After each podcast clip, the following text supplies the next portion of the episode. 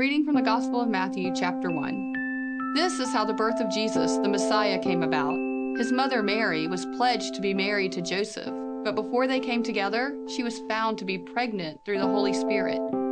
Because Joseph, her husband, was faithful to the law and yet did not want to expose her to public disgrace, he had in mind to divorce her quietly. But after he had considered this, an angel of the Lord appeared to him in a dream and said, Joseph, son of David, do not be afraid to take Mary home as your wife, because what is conceived in her is from the Holy Spirit. She will give birth to a son, and you are to give him the name Jesus, because he will save his people from their sins. All this took place to fulfill what the Lord had said through his prophet The virgin will conceive and give birth to a son, and they will call him Emmanuel, which means God with us. When Joseph woke up, he did what the angel of the Lord had commanded him and took Mary home as his wife. Well, here we are, only seven days away from Christmas, and everything seems to be pointing to the fact that everybody in the world seems to know that something's going on. And uh, since I wasn't a chance to be with you last week when all the gifts were returning for Christmas in Coweta, I want to add and just say how proud I was again of our church for how everybody brought out all the stuff for Christmas in Coweta, how incredible it was. And for those of you who served yesterday, you know, yesterday was an incredible day. It was just an awesome day to see all the families here, the opportunity we had to spend time with them, to wrap gifts with them, to be with them, and for them to be with us. And uh, I just want to thank you all for the kind of place you are, that everybody's welcome and that they can sense it when they're here. Well, uh, we know that this celebration that's taken place as we remember Jesus is about him. It's about what Christmas is about, but not everybody gets the whole story of what's going on. In fact, it was early in the time of Community Christian when one of the guys that I was in small group with, he hadn't become a Christian. I was in my 30s at the time, imagine that. Uh, and he was already in his 40s, and he had never gone to church until he was in his 40s became a Christian and community Christian, and he and I are in a small group together, and it's come Christmas time, and he says to me, Ed, I have heard this story my whole life long. People have read this story. I never knew that everything that was done in the Christmas story uh, was foretold in prophecy. I didn't understand that, and it makes so much difference with it.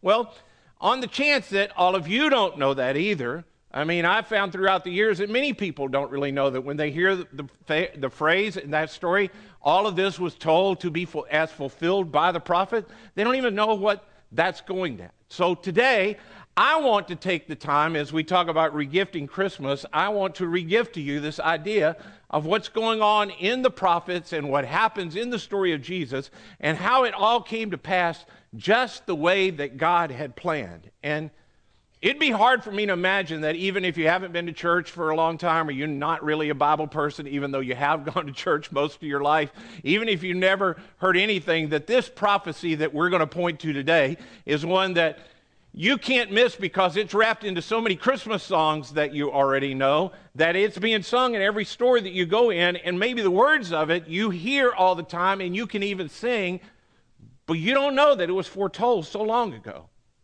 And the reason I think this is the one that I want to talk to you about this Christmas is because it really gets at the question. And not just a question, but it's really the question that most people wind up having in life. If you are blessed to live long enough, this question that is just a question eventually becomes the question for you in the middle of your life. And the question is, why? And where? I mean, can God be trusted to show up when God should be showing up? And will God actually do what people say God will do? Is God at work? I mean, is He doing anything in the world? Because at some point in your life, I mean, you look around at your circumstances and this has sort of been our world for the last two years as people look around at circumstances that don't make any sense with anything that's ever happened before in their life. There's circumstances that come up that everybody's going, Where did this come from? And when circumstances don't make any sense, then people begin to, well, they begin to come up with questions. And even people that would say things like, Well, I believe in God, or I, I want to believe in God, but does he do anything? I mean, like, is God up to anything? Because, I mean, when you look around, life can look pretty random.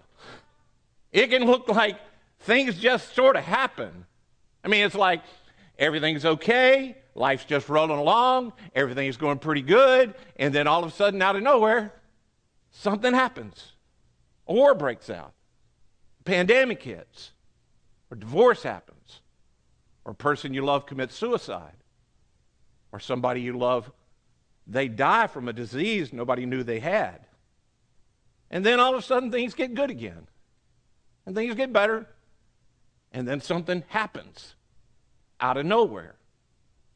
And if God's involved, it feels like to us that, well, life ought to have this linear kind of pattern that I ought to be able to follow it and I ought to be able to figure out how everything sort of fits together. And if God's involved, it just seems to me, it just seems to me, Ed, it just seems to me that things ought to look like I could figure out how it's all going. Which is why some of you are going to have uncomfortable conversations in the next few days with people that have figured it all out and it's called a conspiracy theory. And they know how the world works and they know how the government does this and they know why this happens and it's somebody's fault over here and it's all unseen, it's behind the scape. These big conspiracy theories, you know how they work? Because life doesn't make any sense and our brain wants it to make sense as we're just trying to figure it out so hard and we keep trying to put answers to things that don't make sense to us. And in fact, some of you have friends who they don't do the whole church thing and they think church is just a bunch of people making sense out of something that don't make no sense. They think God is just a, another answer for something that nobody has any answers for. But what it all comes back to, all of this is all of us want to feel like there's some purpose to this. I mean, if you get to suck air on this planet for 60, 70, 80 years, you don't want to just feel like it's random. You don't want to just feel like it's, it feels personal to you. And particularly when it goes from being the big question about why are there wars and pandemics to why do people I love not love me? Why do people that I care for die when they shouldn't die? When it goes from being the world's question to my question, then it changes.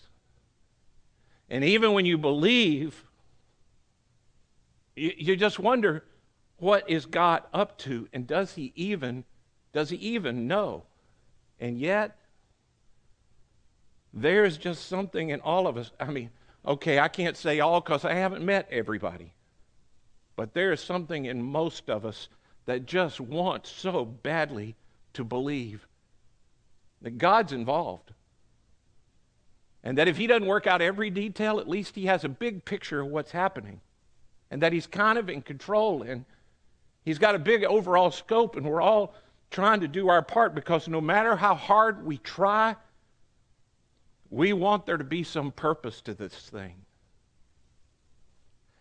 And that's why I am so glad you're here today.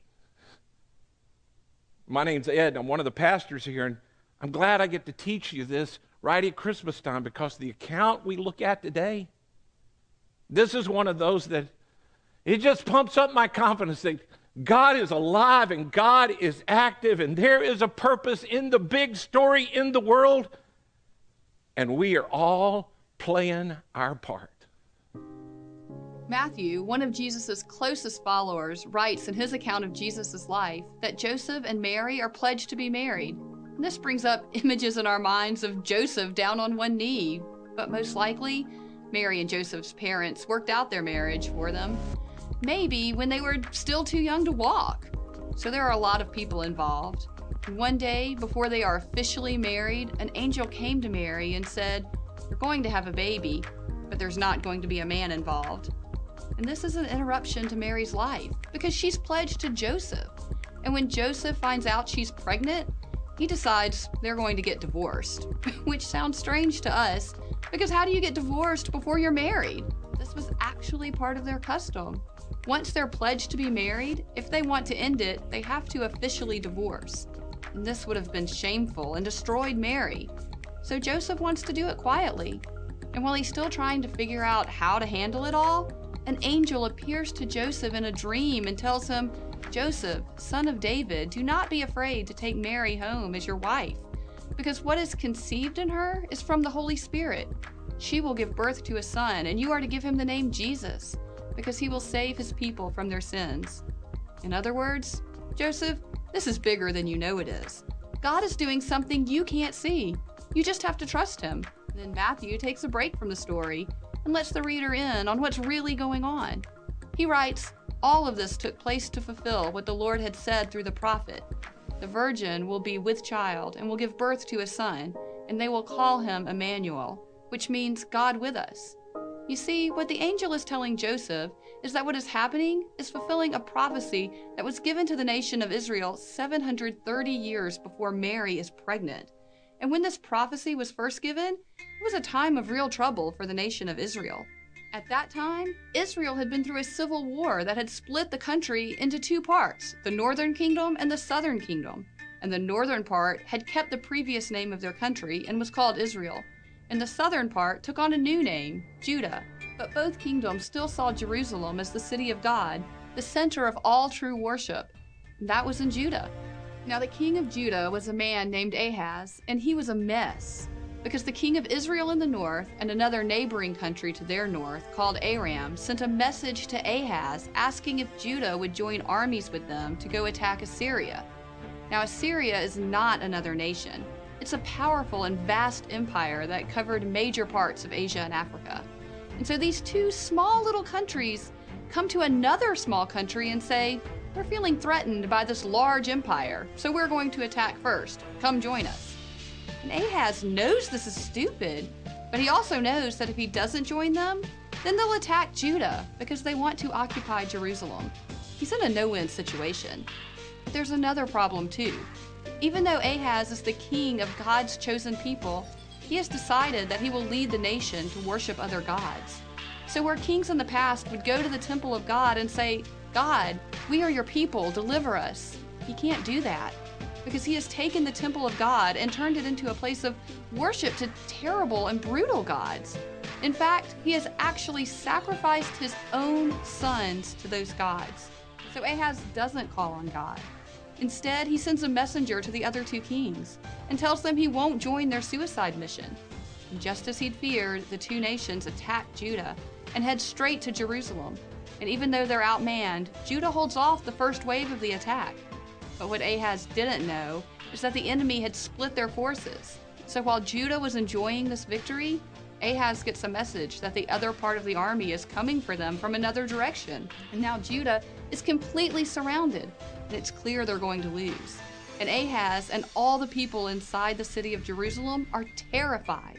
And in that moment, God sends the people of Judah a message. So, in this moment of crisis, God sends a prophet named Isaiah. And this prophet Isaiah comes to particularly Ahaz, this horrible king that you've already heard about. And he says to him, or God says to Isaiah, say to him, Be careful, keep calm, don't be afraid, do not lose heart because of these two smoldering stumps of firewood, because of the fierce anger of Rezin and Aram of the son of Remaliah. God's just saying to Ahaz, hey, look, I know you, from what you see around you, from your perspective, the way you look at these two nations, they're about to attack you, and you had a plan. It looked like you were winning, but now they're winning. These two t- kings have your people, and you, you're afraid. But you just need to know from my perspective, these two guys are smoldering stumps. They are nothing. They're firewood that's already done all it can do. From where I stand, their kingdom is done. And then I don't have time to read you all about it, but if you go back today and you read in verses 5 through 9, God goes into incredible detail and he just says to them, I know they're coming in. They're going to tell you they're going to tear you apart, but you just need to know in just a little bit, Aram won't even be a nation anymore. No one will eventually even remember that it was ever a country, and neither will this southern kingdom, the one that tells you they're going to kill you. They're all done. And then he says to him, This is really important. If you do not stand firm in your faith, you will not stand at all. And here's something I want you to see, and people miss this, and I think, but this is God's already revealing a part of his character that people often think we don't get until Jesus comes. It gets to us in spades in Jesus. We can see it so clearly. But God's revealing his character right now to Ahaz. God's saying to Ahaz, this terrible king who sacrificed his son to an unknown God, who's torn down the temple of God, he's saying to Ahaz, Hey, Ahaz, do you want another chance with me? Ahaz, I'm still for you, man. God's saying, Hey, Ahaz, I want to give you another chance. Right now, in this crisis, when all you do is turn your back on me, you know I've protected this nation. You know I have a promise to this nation. You know I continue to go out of my way for this nation. I gave you this land by my power. You did nothing to earn it. I'm willing to act on your behalf. Stand firm and watch me move. But Ahaz doesn't buy it. He does not believe it. While Ahaz is communicating this, Ahaz is, I mean, while Isaiah is trying to say to him, Ahaz is like, look, look, I'm just afraid, man. I mean, you, you see what's happening. The people are afraid.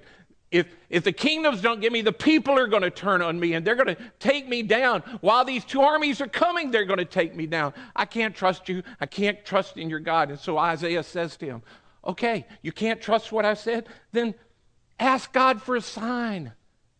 Just ask God for a sign. If you don't trust what I said God said He would do, why don't you just ask God to show you a sign that He'll deliver you and God will give you a, a sign? God wants to act on your behalf, Ahaz, but you don't trust Him. So ask Him for a sign. And think about this Ahaz, from the time he's a little boy sitting with his mom and dad, he's heard the stories of what God has done for this nation. I mean, from the time he's a little kid, he hears about how God takes the Red Sea and he parts it and he delivers them from their enemy. He hears about these whopper signs that God has done for them. He turns a river into blood. He he takes an army who is going to attack Israel just a few hundred years before, and he he gets them so confused, they kill themselves. He knows that God will protect this nation, but he has such little trust, he won't even try. In verse 12, Ahaz says, I will not ask. I will not put the Lord to a test. Now, when you hear that, it sounds incredibly holy. In fact, some of you who know your New Testament know Jesus takes this little phrase out of context and quotes it to the devil at one point. He says, You shouldn't put the Lord to the test. But you should know, when the Lord tells you to ask for a test, it is not holy to not ask for a test. Ahaz is not being holy here. Ahaz is being defiant. Sounds really holy. Oh, I would never test the Lord. So Isaiah says, on behalf of God, now, you, house of David, and that's just another name for the, for the nation and for the king who's in charge of the nation. Now, you, house of David, it's not enough to try the patience of men. Will you also try the patience of God? I mean, do you hear what Isaiah and God are saying? Ahaz, you're hard to get along with already.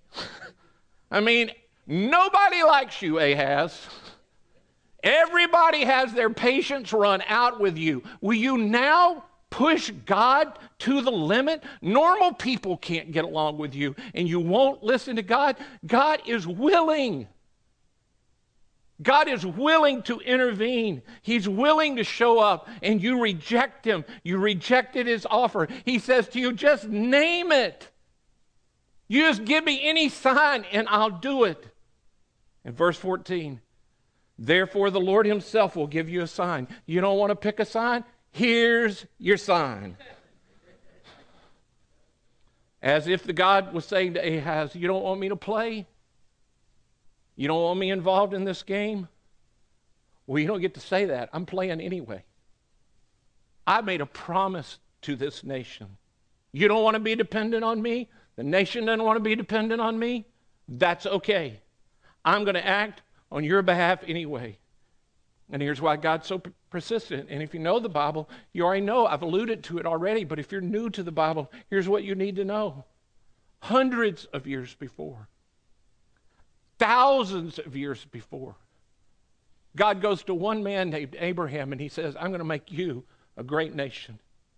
Now you need to know he's already an old man. His wife can't have children. So how's he going to become even a family? God says, I'm going to make your family a great nation. And he does. And then he comes back to that family again and again and again.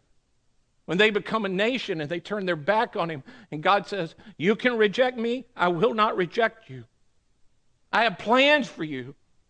I'm going to use you for my purpose. If you'll just trust me, you'll be blessed. But you can't stop me from doing what I'm going to do. You can miss out on the blessing of it. You may not get to participate in the blessing of it at all. But I'm going to do what I need to do for you. You may not think I'm God. You may not want me to be your God. If you don't trust me, you will miss out on all the blessings that I want to give you this way. But I am going to keep my promise, and I intend to bless the world through you. I will protect and defend those who stand with me. And you just need to know there will always be some. And Ahaz has snubbed God, and he said, I don't need your help. I'll figure it out. And I don't have time to tell you today all the convoluted ways he goes about trying to figure it out. He goes about trying to get around Babylon, which eventually will destroy everything. It'll eventually cost him his life, all of his children their life. It'll eventually ruin the kingdom.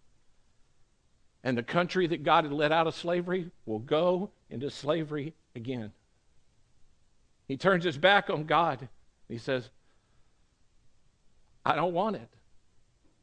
And God says, That's okay. I'm going to be the kind of God that fulfills my promise no matter what you do. And to just demonstrate to you, and to demonstrate to the world, and to demonstrate to this whole watching world that I keep my promises, here's your sign. And when I fulfill this sign, the whole world will remember it and they will know it.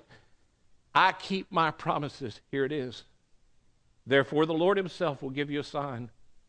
The virgin will be with child and will give birth to his son, and we'll call him Emmanuel. And that's it. That's the sign. Now we need to have a conversation about the word virgin, which I know everyone was hoping we would. When Isaiah used the word we translate as virgin, Ahaz most likely heard it as a young, unmarried woman.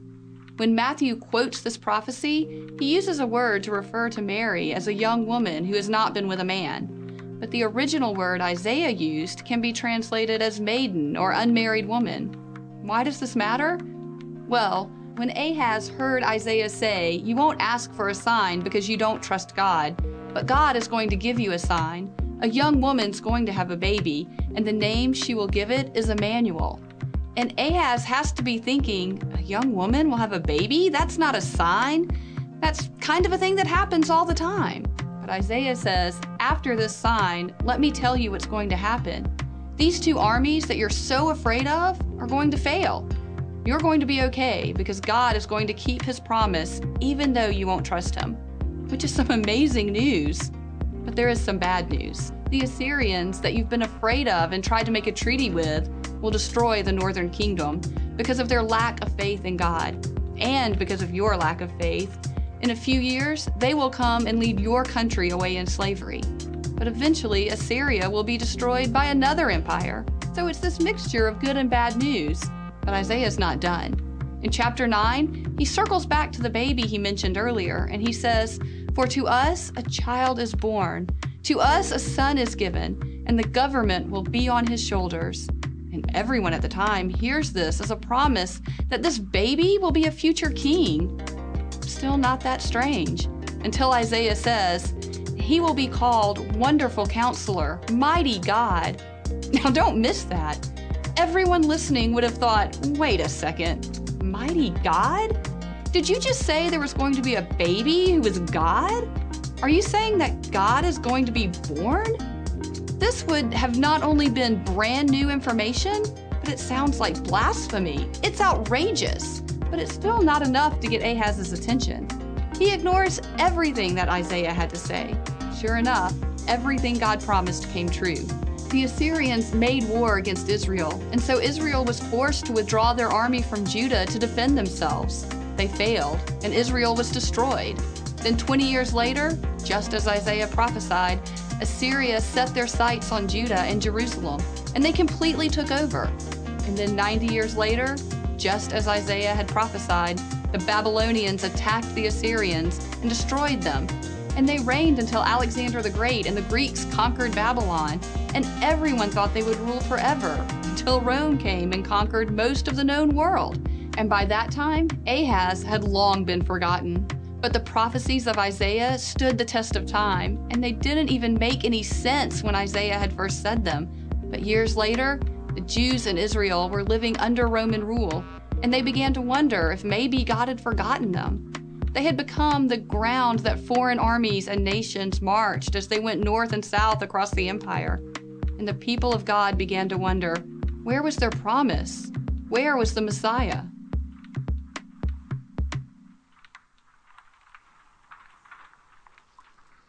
So, what hopes are you holding on to this Christmas? What are you praying that God will do in, in your life? You know, just like the people of Israel uh, waited on their Messiah, well, we're in a waiting period too.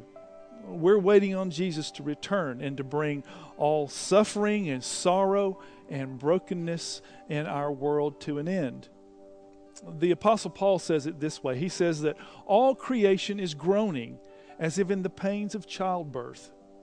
And maybe this idea of groaning and longing is very personal for you today. Uh, maybe there's some hurt or disappointment or grief in your life and that causes you just to long for Jesus, our Messiah, to return and to make all things right. Or maybe it's a broken relationship or a difficult circumstance that's causing you to feel anxiety or maybe even anger. Maybe you're in physical pain and you're facing sickness, physical illness this Christmas. And maybe with all the lights and the songs and the celebrations going on, you've been trying to sort of hold back this longing, keep it at bay. But please let me hear you say, please hear me say this. You don't have to do that.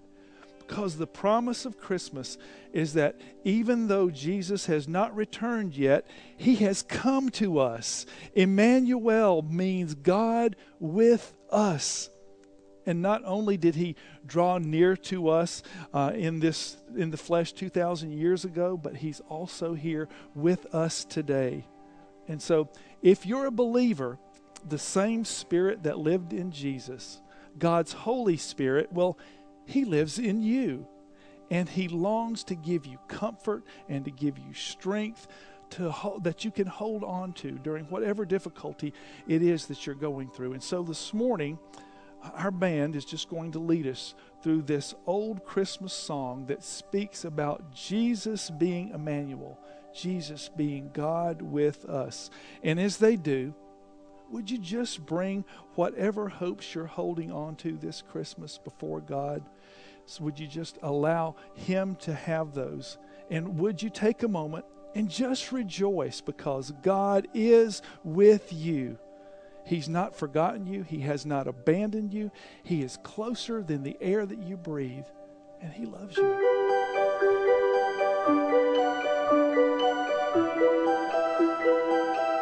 Would you stand? Oh, come, oh, come, Emmanuel.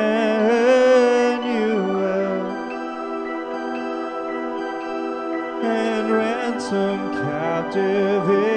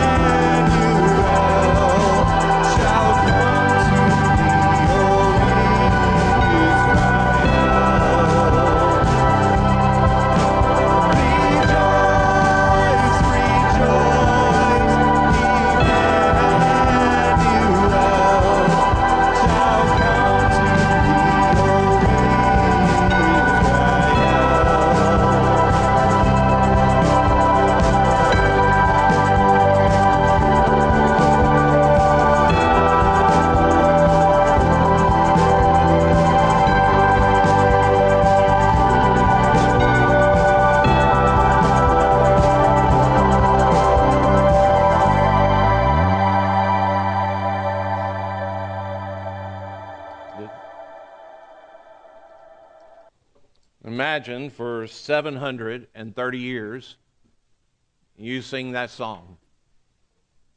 For 730 years you hold on to the promise and it it never comes to pass. And then for some reason that nobody but God knows 730 years when he has the table set just the way he wants it. God says to, Abra- to Gabriel, Hey, go see that young lady. And he goes to Mary. And he says to her, You're the one the prophet spoke about all those years ago. And then he comes to Joseph in a dream and he says, well, I'll just read it to you again. You heard it at the beginning. She will give birth to a son, and you will give him the name Jesus because he will save his people from their sins. All of this took place to fulfill what the Lord had said through the prophet. In other words, Joseph, this girl that your mom and dad picked out when you were too little to ever pick for yourself, this girl who's caused you nothing but headaches since she told you she was pregnant, this girl that you've decided to just be done with forever, she's the one, Joseph. She's the one the nation's been singing about for 730 years. She's the one. And the prophecy that made no sense to Ahaz when he heard a virgin, a, a young lady will give birth, that's my sign. A sign that everybody's been looking for, that God would be born. And the prophecy made no sense when they went through war and then they go into slavery and then they come back and the nations never returned to its glory and now they're under the thumb of the Ro- Romans. This girl, she will be with child and give birth to a son and we will call him Emmanuel. It means God is with us. And then I love this verse. And when Joseph woke up, he did what the angel had commanded him to do. He took Mary home as his wife. Promise made, promise kept. Promise made by God, promise kept. It looked like God had forgotten. Like God didn't even care about the nation, like He had abandoned them. And you know, because you know people, you know how you are, you know how I am. People had been crying out to God, when God, where God, why God. But God had been active the whole time. God had been at work the whole time fulfilling His promise, and you couldn't even see it. I often think about how often, if in the middle of when people aren't in trouble, if I could just get us all, and me too, to stand back, that we often judge God's faithfulness on whether I can see Him now. Like, I determine whether I can sing Great is Thy Faithfulness to God by what's happening right now. whether God is active in my life like right now. I mean, how many times have I had people over the last 40 years come to me in real pain? And I know people sometimes think I don't see the pain. I see the pain. They're in incredible amounts of trouble, and they'll, they'll say, Hey, you always stand up, and at church we say all the time, God is for you, and He never stops thinking about you, but I don't feel it. I can't sense that He's with me at all. And I'd often thought, but I've not said because it, well, it just would be unkind. But I've often thought, I ought to say to them, you know, I, I have three sons, and if when they were 10, they had to prove their dad loved them by how often I did what they wanted, they couldn't do it. Because if the only way they knew that I loved them is that I did exactly what they wanted, when they wanted, how they wanted, they would not have thought their dad cared about them at all. How about you and your kids? But you can't say that to somebody when they're hurting. Because we want to see God now. I want to see Him in the moment. And so many of us go through our life doubting whether God's around because we build our case for God based on the activity and presence in the last two weeks or three months or five years.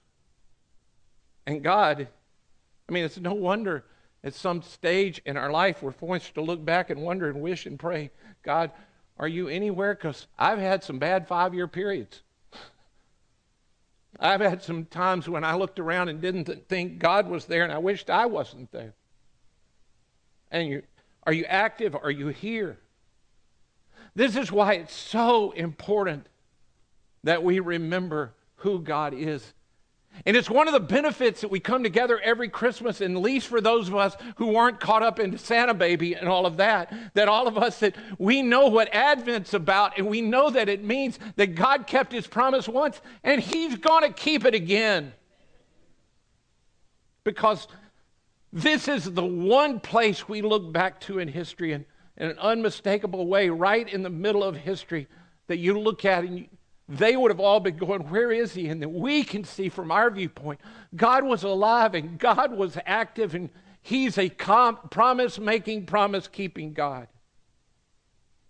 And just like he promised that there would be a Messiah, and he promised King Ahaz all that would happen, that one day a virgin would be with child and she would give the name Emmanuel because God is with us. Because here's the same thing in some in some weird way, you and I are right in the same place that Israel was at the moment Jesus was born. We're in that in between time, between when the promise has been made that Jesus came and sin's been forgiven and we can have a relationship with him and we're involved in his body in the world. And one day he's going to come back and everything's going to be right. But we ain't there yet, are we? We're in that in between time where occasionally when things are bad, you, you sing, Oh, come, oh, come, come. And in the meantime, we just have to trust Him for His grace and trust Him for His mercy and trust Him that in the body of Christ we can encourage each other and that we can begin to set right together what we can set right. We can be at work in the kingdom together. And in the meantime, we have to do what God has commanded that Ahaz did that he couldn't do. Here it is. I just want to read it to you again. So be careful. Keep calm. Don't be afraid. Do not lose heart. Because of these smoldering stumps of firewood in this world that cause you to lose faith. I don't know what you're struggling with to hold on to with God, but what I know is from His perspective, they're like firewood that's just barely smoldering. From His viewpoint, they will not cancel His promise. From His viewpoint, He is at work even when you can't see it. It's already been dealt with. It's already burned out. Whatever you tend to fear, whether it's the industry or your job losing or the company or your finances or your marriage or your parents, what's going on with your kids or what's going to happen in the future, whether you'll ever have anybody that really loves you or not, here's what you know when you're in the middle of saying, God, are you God? Are you with me? God, can I trust you? He's saying to you, I'm a promise making, promise keeping God. Trust me. Be careful. Keep calm. Don't be afraid. And from our vantage point, we know the Lord has given us a sign, hasn't He? The virgin was, in fact, with the child and gave birth in, to a son. And they named him Jesus. And he saves his people from their sins. And now you and I can live every day knowing certainty that God is with us. And so I want to encourage you before I'm done today that if you have not yet taken a step toward his body, which is the visible representation of Jesus right now on earth, I encourage you to take your next step. Come and see us at the Next Step Center today so you can be a part of a community. We'd love to have you be a part of ours. But before we end our time together today, I want to take a moment and take you to the cross of Jesus and the meal of communion where we see him evident. I've asked Steve to come and lead us in that time.